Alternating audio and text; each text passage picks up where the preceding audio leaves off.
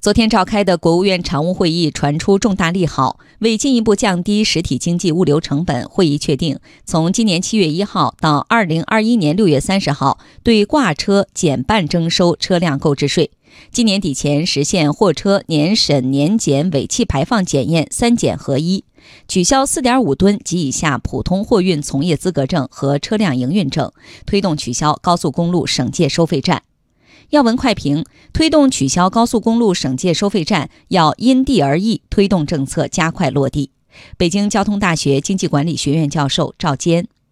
取消这个省界的收费站，主要的目的是降低物流成本，因为我们国家现在物流成本太高。现在主要的问题呢，就是说我们这个高速公路的建设呢，是贷款修路，收费还贷。按照交通运输部的统计呢，到二零一六年底，修建高速公路所欠的债务呢是四点八万亿。现在如果说不收费了，那这个贷款怎么还？所以这是最大的难点。我想国务院提出推动取消，是不是可以这么理解？有些地区比较富裕，高速公路的债务很轻，比如说像北京。像上海，那它可以率先做到这一点。其他的大部分地区，特别是中西部地区，建了非常多的高速公路的地区，那债务负担非常重，目前是不可能做到这一点。